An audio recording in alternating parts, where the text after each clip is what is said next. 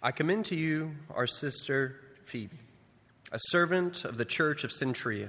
I ask you to receive her in the Lord in a way worthy of the saints and to give her any help she may need from you. For she has been a great help to many people, including me. Greet Priscilla and Aquila, my fellow workers in Christ Jesus. They risked their lives for me. Not only I, but all the churches of the Gentiles are grateful to them.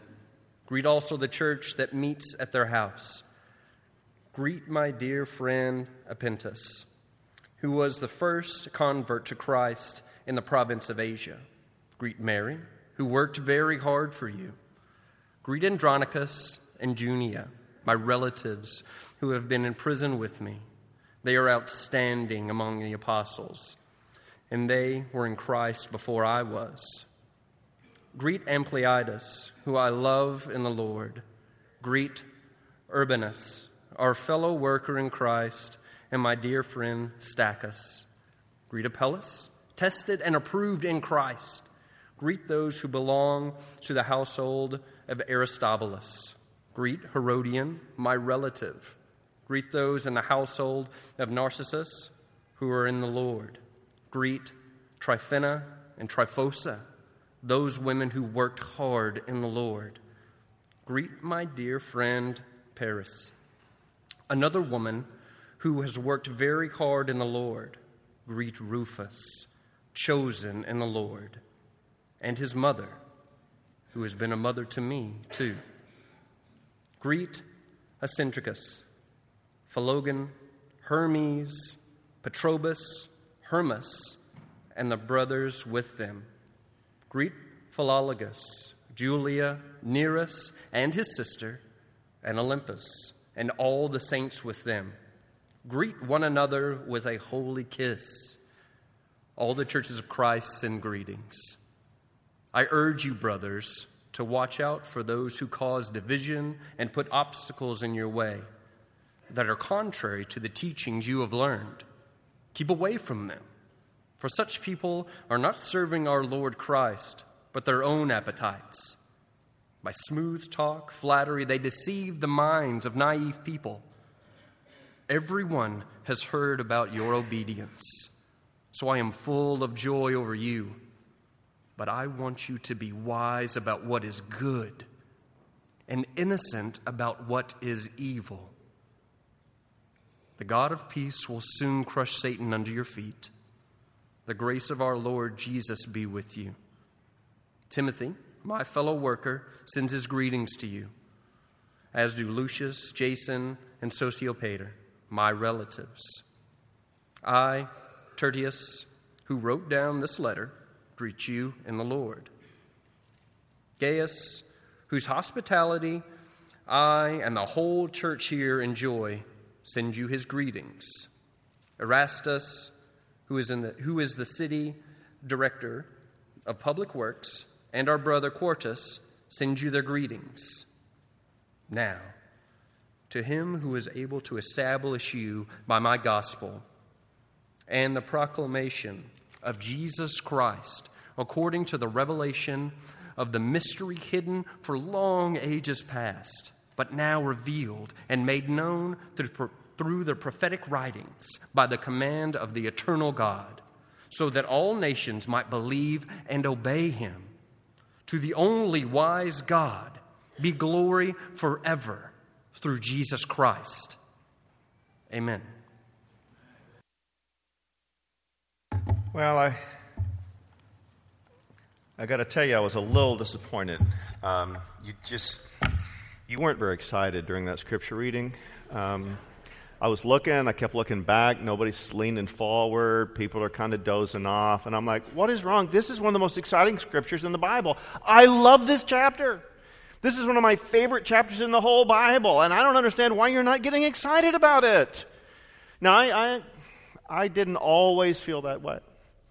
I didn't always appreciate this text. I mean, there was a time when I just thought, oh, this is so boring. This is so long. Why is this in the Bible? This is so useless. Shouldn't we have edited this out along, you know, with the genealogies and the Old Testament laws? We don't need this anymore. It serves no purpose. It just makes it harder to read through the Bible in a year. You know, can we get that out of our reading schedule? I can't pronounce the names. I struggle to imagine who these people are. I think Shane did a pretty good job with the names, don't you? Yeah, show him some appreciation. Yeah, that's really good. Now, I, do you think he did a pretty good job of pronouncing those names? You have no idea. You don't have any clue how those names are supposed to be pronounced, and neither do I, and neither does anybody else. Those people died a long time ago. We don't know how they pronounced anything. We got some written fragments from back in those days. Why is this in our Bible? Reader's Digest certainly would have edited out. Who are these people, and why should I care? You know, our names probably sound weird to them, but what does it matter anymore? I, I mean, I recognize a few people. I know Priscilla and Aquila, and I know about their traveling tent ministry and tuition free Bible school. But, but the other people, I don't know. Junius, she makes me nervous. A woman called an apostle and no explanation, that's going to cause problems in the church. People are going to argue about that. Ampliatus sounds like he's missing a limb. Urbanus, I'm guessing, was from a city. Narcissus sounds completely self absorbed. Aristobulus sounds snooty. I don't like him.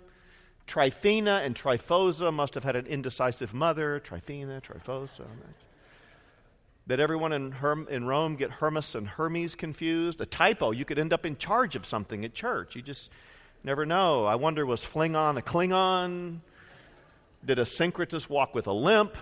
I bet Philologus never shut up. Olympus was obviously an athlete. I don't want to talk about Gaius. Let's just move along.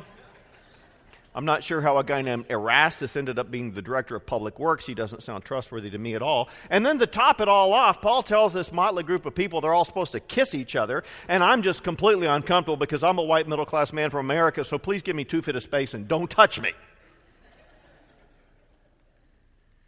But here's the thing as much as we just kind of glaze over when we read this, and we're like, oh, why is this in the Bible? Here's my guess that if you were a member of this little mission church in the capital of the world, when Paul's letter arrived and it was read for the first time in your gathering, my guess is this would be your favorite chapter. You see, you might have been tempted to nod off in the long theology sections you know, where Paul is trying to explain how salvation works and how the cross works. And he's like, you know, Jesus is the new Adam and, and how we're all children of Abraham. And it gets really, really complicated. And then he gets into chapter 7, into the, you know, I don't do what I want to do and I don't do what I ought to do and I doobie doobie doobie do, kind of the Frank Sinatra section there. And you're just like, what in the world? It's hard to understand. And you may have nodded off, but when Paul started naming names of people in the room, I'm guessing your ears would have perked up. Oh, wait a minute. I wonder if he's going to mention me. I know these people. Maybe Paul's never been here, but Paul knows some of us. I've, I do not know this guy. He's never been here, but, but he sure knows a lot of people in this church. And all of a sudden, now, a guy who was some missionary from some other country that we don't know anything about, all of a sudden he starts feeling like somebody that knows us and we have a relationship here. And, and if these people who are being named are the people that you meet with every weekend to worship, and these are the people who are suffering the same ridicule and social prejudice that you are, and if these are the same people who've been kicked out of their professional guild and they can't work for full wages anymore because they're no longer licensed and bonded because they wouldn't burn incense to Caesar at the temple. And so now they're having to take jobs for a half or a third of what they would have made before. And they're living day to day and they're struggling by. And yet you come together with them on the weekend and you worship and you're reminded that Jesus is bigger than Caesar and this is your family and this is who holds you together. Then when Paul starts naming those names, you feel like if Paul knows them, I know Paul. And the next time that letter is read, you're going to pay better attention because this guy is talking to us. He knows us. I, I, I, love this chapter. It's become really important to me because it reminds me of what's really going on in the Bible. We, we have reduced the Bible to a library. It's not a library, it's not a collection of books. This, this is a letter. This is a letter written from a missionary who's going to be visiting a church where he's never been. And when he gets there, he's going to ask him for money because he wants to take the gospel to Spain where nobody's heard of Jesus. And he's going to be stopping over here, and he wants these people to understand what his message is. He wants them to understand what he's going to be preaching. He wants them to understand the urgency and the importance of it. And so he sends them a letter. But he also has a, a, very strategic interest in Rome. This is the capital of the world. What happens here gets told all over the empire. And if this little church in Rome cannot hold together, and it fractures over the ethnic tensions that are splitting it apart, then that same thing could ripple out all over the world. And so Paul starts to address very deep seated ethnic tensions in the church by telling them the gospel story and how Jew and Gentile are bonded together in this grand narrative of what God is doing and that God is reuniting and remaking the entire world in Christ Jesus and how that has to be lived out in this particular congregation. You may have differing opinions about this or that. You may have different ideas about eating meat and how you deal with a, a world that's infested with idolatry. And you may have different understandings. But listen, Jesus overrides all of that. Jesus reunites all of us. God is remaking a world, and we're all going to one day with one voice sing praises to the same God in heaven, so we need to start doing it right now. And, and in, in, in all of this conversation and all the deep theology, Paul wants to make sure as he gets to the end that we understand that this is not about ideas, this is about people. Paul reminds us in all of our endless discussion of doctrines and doctrinal purity and church issues that are so far removed from the real daily life of most people, God's work is about people and people's lives. And churches are not institutions built on programs that need funding and administration. The church is just a collection of people.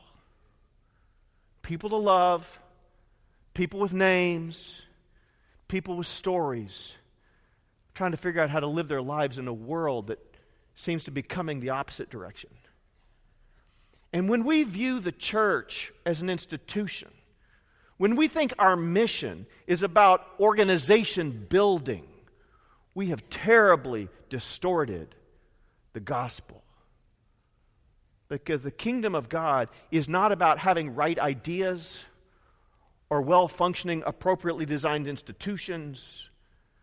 The kingdom of God is about people that God loves, people that God has put in our care, people that God has called us to reach out and serve and draw back to Him.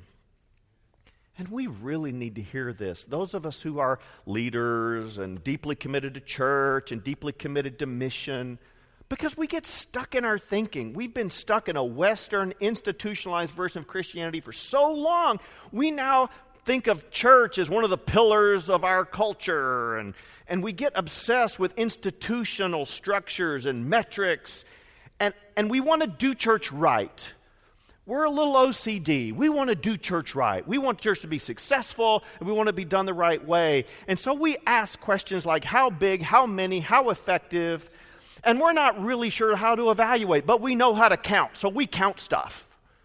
We count people all the time. We don't know how to measure spiritual growth, but we count attendance, you know, and we get all worked up about that. We don't know how to weigh people, but we can count them. And we're Americans, and that means that we want to be winners because Americans hate losers. We worship success, and we determine success by return on investment, and return on investment is a matter of counting. And we want to feel successful, and we want to go to a successful church. And if we're not trending upward, then we begin to feel self conscious and we begin to feel like failures. And so we want to do stuff to get the numbers up because we want to be attached to a growing, successful institution. We get real concerned about the negative trends. We're worried about the millennials. We're worried about what's happening in our country. And we're really worried about saving Jesus' church for him. We're obsessed about programming and planning and preaching and getting it all done right. And the next thing you know, we've turned church into something that's so abstract and analytical that we've gotten lost in the math and the metrics and the mechanics, and we have forgotten what we're about, and Paul will have nothing to do with it. Paul keeps his feet firmly on the ground even when his head is in the cosmic realms. And he closes his most intellectually challenging letter with a list of people's names. And he says, Love each other, hug each other, serve each other.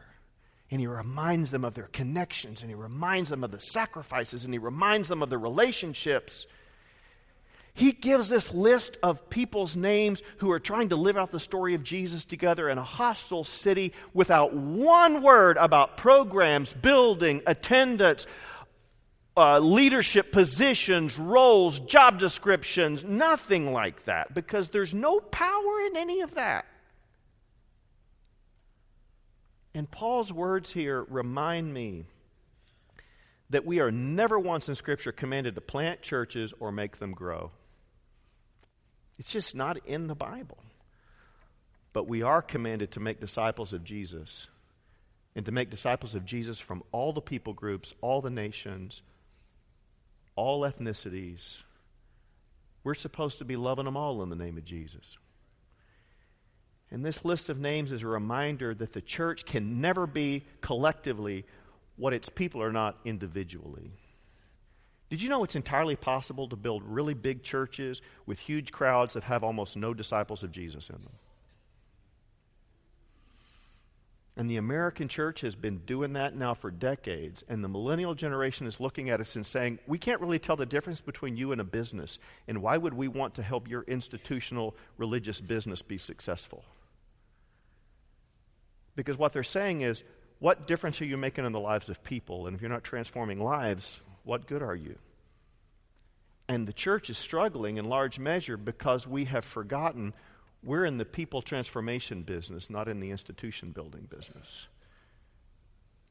And we live in a culture now that doesn't trust institutions. Our schools, our government, our businesses, corporations, and our churches, they've all lied to us. They've all broken promises. Leaders have posed as one thing and been revealed as something else. We just don't trust the marketing anymore. And we're looking for credibility and authenticity. We're looking for something that can change lives and change worlds. And what that means is a better business plan will not solve your problem. The goal is not to build big institutions but to model the way of Jesus and to form people in the way of Jesus. Because congregations can't be saved, only people can. And we cannot lead people to be what we are not. As in the creation story, we all reproduce after our own kind. And so if I'm going to make disciple, I got to be one. And my greatest point of leverage is not some program out there. It's not some position in the church. It's not something I give money to. My greatest point of leverage is myself, my relationship with Jesus, and my relationship with real people with real names and real stories that I'm influencing because I'm pouring my life into them one at a time. And same thing is true everywhere in the world where somebody is living on mission. And Paul shows us a concern for real people and who they are, and he never mentions church events, programs, or structures. Not that they're wrong, but those things can facilitate things, but they don't make things happen. Good structures and programs can get in the way, or they can make things easier, but they don't drive anything. Now, I've been in congregational ministry of some sort or another, and now in global ministry for nearly 30 years. Preached for churches for over 20 years. And most of that time, I was working on the wrong end of the problem. I, I kept trying to build the right kind of institution and assuming that it would produce disciples of Jesus, and I found out that was a wrong assumption. I should have been asking, what's a disciple of Jesus? How is one made? How do I model that? And how do I inspire other people to do that? And then how do we leverage this group of people to start doing that? Because real change comes from discipling real people one at a time, starting with me, and then letting that multiply out exponentially. And if people are disciples of Jesus, you don't have to worry about encouraging them to be evangelistic. They won't be able to help themselves. It's just what disciples do. And if you have an evangelism problem, you got a discipling problem. And if we will stop trying to save the church and just lose ourselves for the sake of real people, the church will find itself. 1950, roughly, give or take, Mao Zedong took over China in a communist revolution and began a process of trying to obliterate the church. He arrested all of the church leaders. He confiscated all the property. He confiscated all the seminaries. He shut them down. He tried to drive Christianity out of the country because he saw it as a threat. People who have a primary allegiance to Jesus do not have a primary allegiance to the state. At the time, there were about 2 million Christians of any type in China. They were in small, Western looking uh, denominational churches, the property paid for mostly by European or American churches, little churches of 30, 40, 100 maybe here and there. 2 million. The church is driven underground, stripped of their buildings, stripped of their institutions, stripped of everything except the Word of God and the Spirit of God. And in the 1990s, when the bamboo curtain lifted, and Westerners were able to get in and find out what was going on, they had found that the church had rediscovered their missional DNA and had exploded. And there were some 80 to 100 million Christians in China. Today, as many as 120. There are more Christians worshiping in China this weekend than will worship in the United States. So tell me again how a new institutional structure will solve your problem. You see, it's not about these things. Not a problem, but they don't fix anything. And as we reflect on how Paul closes his letter to the Romans, there are a couple things I want you to remember. Number one, and most importantly, the mission of the church is to make and form Christ like people. We call them disciples, but it's just somebody who's trying to be like Jesus, somebody who's just imitating Jesus. It's not about, the, the mission of the church is not about getting lost people in the church. The goal of the church is getting Christ in lost people. The directionality is outward. We are here to get Christ in lost people. We are to get Christ in neighborhoods that don't know Him. We are here to get Christ into communities where He is absent. And it's great if they want to join us and assemble, but we don't win by getting them here. We win by getting Christ in them. And if we don't know the difference, then we don't understand the difference between institution building and being on mission. We are not trying to save the church. We are joining God in the work of saving people. And it makes all the difference. People like Fabio and Simone. You don't know Fabio and Simone, most likely. They're members of the Itaquera congregation in Sao Paulo, Brazil. I preached there in 2005 because I was the preacher for their sending church. We supported the local missionaries there. They were Brazilian nationals. Uh, and beloved, beloved people, wonderful people. And, and so I'm preaching here. I don't know why. I don't speak Portuguese. They don't speak English. I'm having to preach through a translator. It is awful to listen to a preacher through a translator. But for some reason, they wanted me to preach there. So I'm struggling through this. And Fabio and Simone are just sitting back there eating it up. I'm like, what? I don't understand. And you would love Fabio because he looks like his name sounds. He should look like he's be on the cover of a, of a romance novel, you know? I mean, he wears these Italian like looking skinny leg suits and he's dashingly handsome and gracious and charismatic. And Simone's your typical Brazilian, which means that she's very emotive. And they come up and they stand really close to me and they spit in my face while they talk and they want to touch me while they're talking to me. I'm just like, driving me crazy and they come up and they tell me, Thank you, thank you, thank you, thank you, because your church brought us Jesus. I don't know these people. Just overflowing with gratitude. And they start telling me how Jesus has changed their life. And Simone tells me about how her sister is dying of cancer, but she's not afraid now. And she's not afraid of losing her sister because she'll see her again because she believes in the resurrection because she knows about Jesus.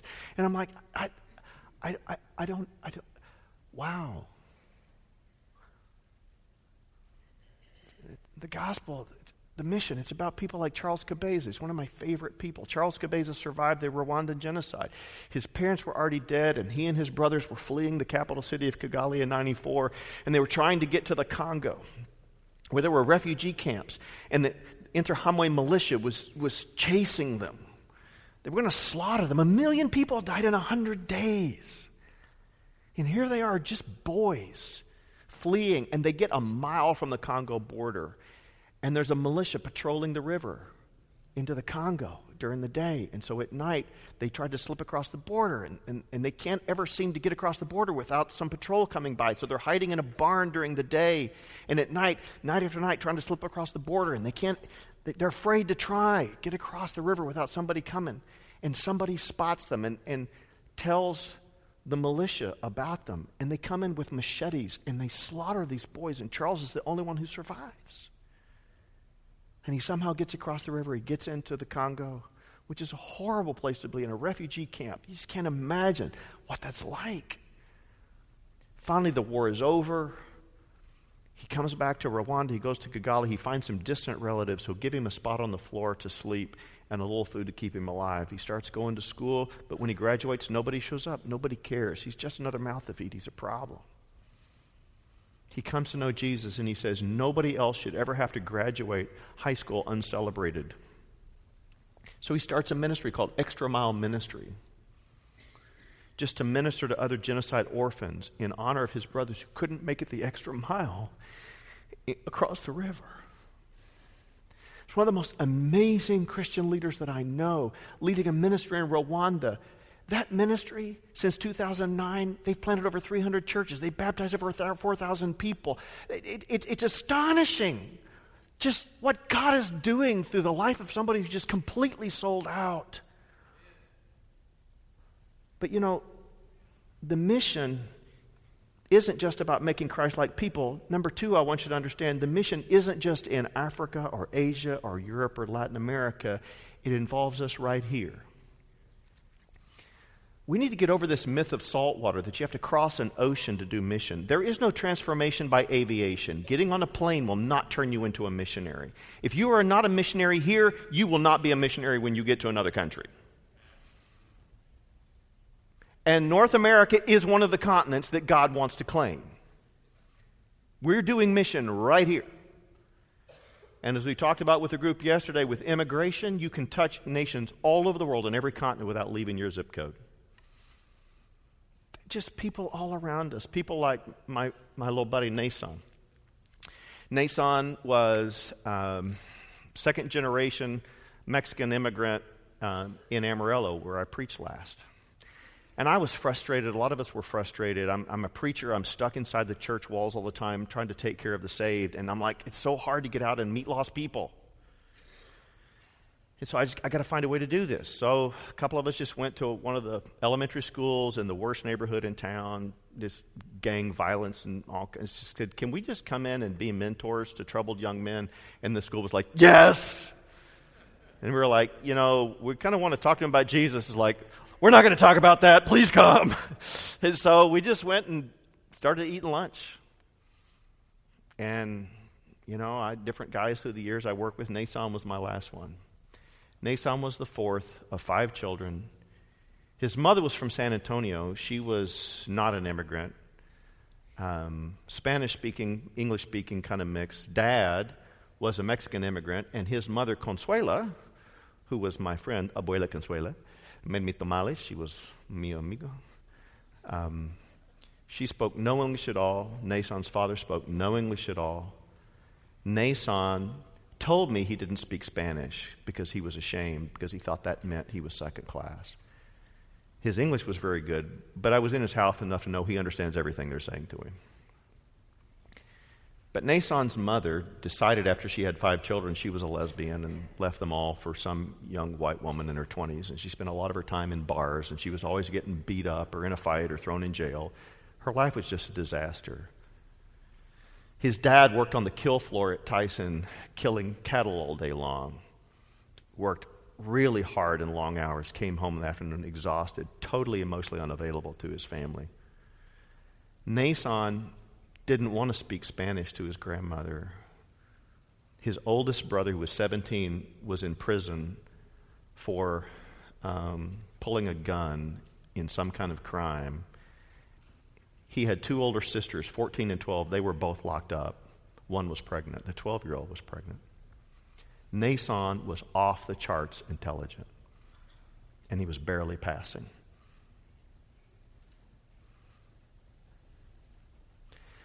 And in his neighborhood, to be smart meant you were a sellout. And he was afraid to dream. I stood in his yard as he pointed to the neighbors and he told me what was happening in each one of those houses. That guy's a drug dealer. That guy beat his wife with a pipe. I mean, it's just one thing after another. He has never known anybody who got out of his neighborhood and made anything of themselves that didn't spend some time in jail or wasn't in a gang. He is so afraid to dream, and every time his teachers tell him how smart he is, he just feels this pressure to do something he doesn't know how to do and to be somebody he doesn't know how to be. And the deep ache in his heart is, My mother doesn't love me, and I don't understand why. And he's tough, and he's trying to be brave. And he's got this whole macho thing going, and it takes a long time, but we form a relationship. And he starts telling me how he broke into a home last summer and stole an Xbox, and like, good grief, you know. And and then one day he just breaks down and he cries. And he said, Why doesn't my mother love me? And I just held him and I said, It's not your fault. It's not your fault, Nason. And I tried to stay in touch with him.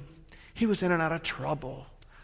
We moved. I took this job and we moved to the Dallas area. And I would call him every so often, but they didn't pay their phone bill regularly. And sometimes they had a phone and sometimes they didn't. And then one day the phone just didn't work. And then it just never came back. And I called the school and they can't give me his number because they're trying to protect him from me. And, and I'm just like, God, please put, a, put somebody in his life who loves Jesus. Please. And then there's my friend Muhammad. Muhammad works, well, he doesn't anymore. Until about a month ago, he worked at the computer store close to my house, computer repair store.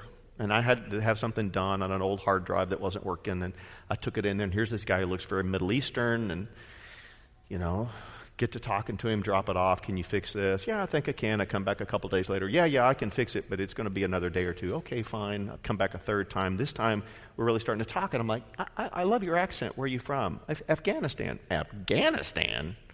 Wow. How long have you been in the country? Three months. You've been.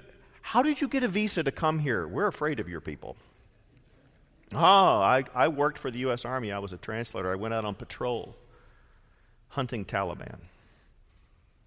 Wow, that was really dangerous. Yes, I can never live in my country again. But when my time was up, they gave me a visa to come to the United States. But he left his wife behind, his whole family behind. He can never go home. And he's been waiting now for over two years for his wife to get a visa to join him in the States.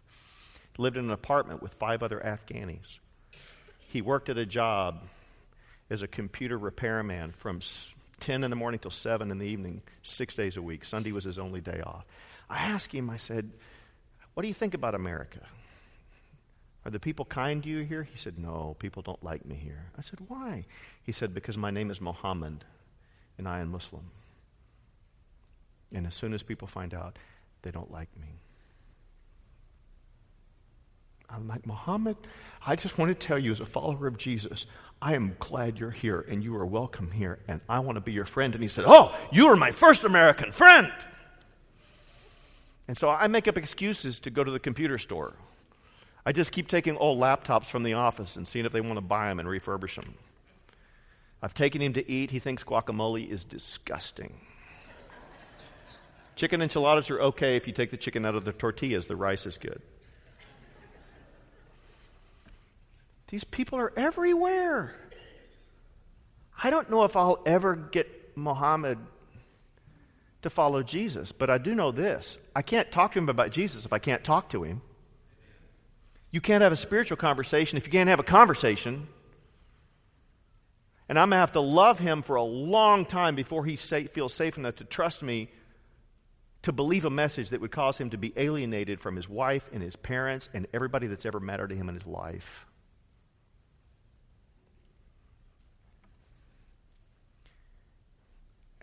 But that's our mission, isn't it?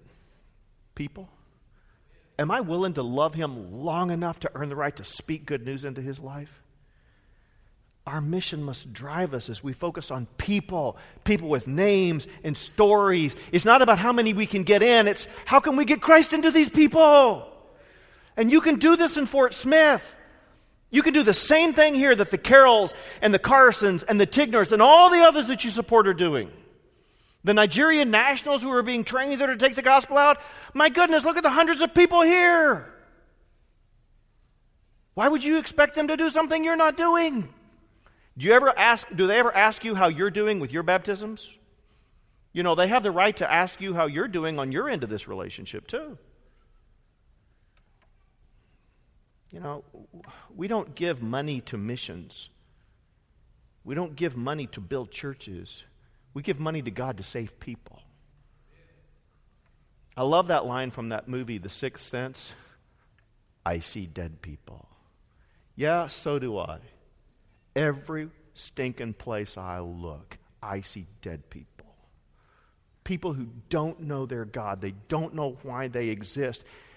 There's no spiritual life in them. And they need help to move on. Just like those dead people in the movie The Sixth Sense. They need help to move on. Can you see them? Can you see the dead people? Or do you just see the tools in the landscape in a narcissistic world of your own making? You watch the news? Do you see these stories about refugees? You want to stand at the Rio Grande and hold up a hand and say, I'm sorry. Jesus said, You're not welcome here. This is for us. You see that picture of the little boy injured Syrian little boy in the back of an ambulance after the explosion in his apartment in Damascus? You going to be the one to tell Jesus, no, we didn't want him and his people here? Refugees, displaced people, people just seeking a better life for their children, and they want to come here where we can tell them about Jesus so easily genocide survivors, people just looking for hope in an unstable. You got international college students by the hundred across the street. God's bringing the nations to you. They're right here. My goodness, you can change a world. They're all talking to their relatives back in their home country. What happens here affects the world. But it's also the waitress at the restaurant where you're going to go be working, I mean, eating after lunch. It's the person working at the convenience store. It's that Vietnamese lady who's going to do your nails the Walmart checker who gets treated like a piece of machinery all day, every day, and just somebody to look her in the eyes and say, How are you doing? I bet your feet hurt. People being kind to you today? You ever get in the same line to just talk to that same checker every time so you can form a relationship because you know that that person gets treated like a piece of machinery and you want them to know that they matter to God? You can. It's not hard. It'll take you a whole three more minutes. You know what? Every single organization, every nonprofit, every congregation is going to pass away, but every single person made in the image of God will stand before Him in judgment. Every single one of them is created for immortality. But we got to see them. Don't tell me Romans 16 is boring. That's a list of people. People that matter. People that I'm going to meet one day. And they're going to tell me how to pronounce their name, and I'm going to tell them how to pronounce mine. And we're going to have all the time to get to know one another because they're eternal and I'm eternal. So let's stop obsessing about church and let's get back on mission. Let's focus on what can endure to be part of the new heaven and the new earth. God, grant us the ability to see people and stories and love them in the name of Jesus. We're going to offer an invitation. If you want help or prayer in any way, come forward while we stand and sing.